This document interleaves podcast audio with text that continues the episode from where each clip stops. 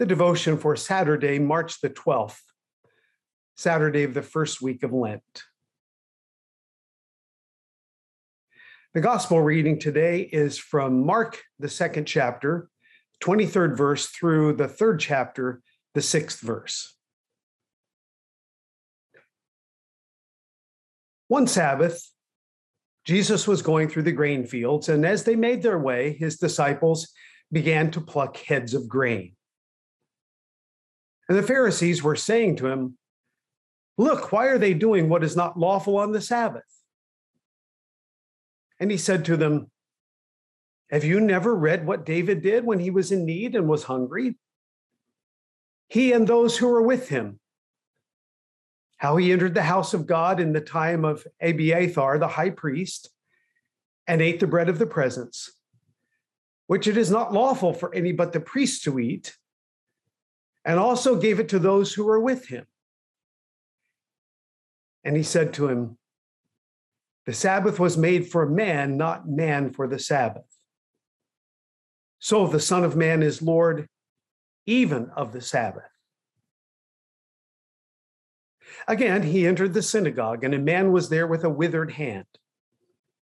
And they watched Jesus to see whether he would heal him on the Sabbath, so that they might accuse him.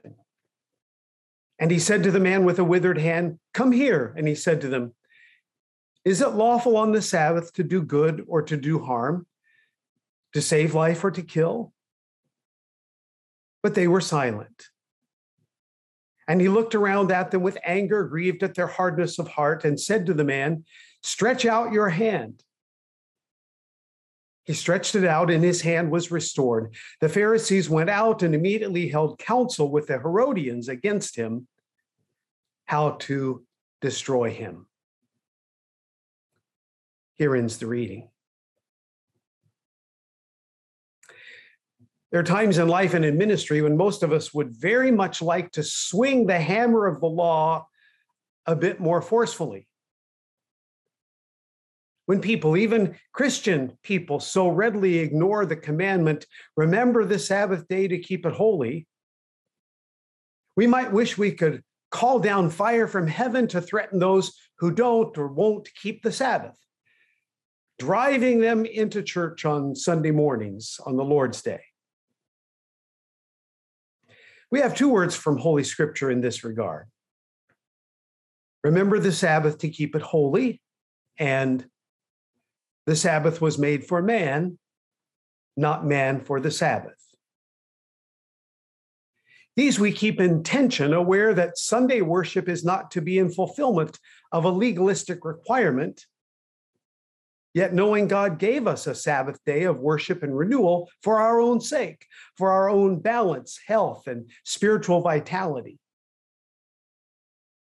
And yet the message is the Son of Man is Lord even of the Sabbath.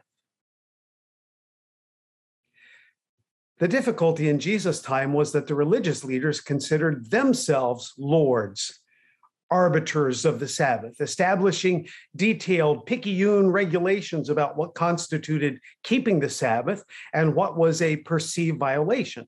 Even certain healing activities were prohibited because they might include some form of work. Jesus, however, as Lord of the Sabbath, never hesitated to do good to sustain, preserve, or restore life. It may be that we have come to understand ourselves as lords and ladies of the Sabbath. Perhaps we take the words of Jesus to heart and our liberty becomes license as we easily dismiss the Sabbath and Sabbath observance. If only we could see and understand the Sabbath commandment not as restrictive or limiting, but freeing and life giving. In our gospel freedom, perhaps the season of Lent is a wonderful time to take back Sunday. Let's pray. Lord God, as we focus on renewal in our churches, free us and renew us as well. Amen.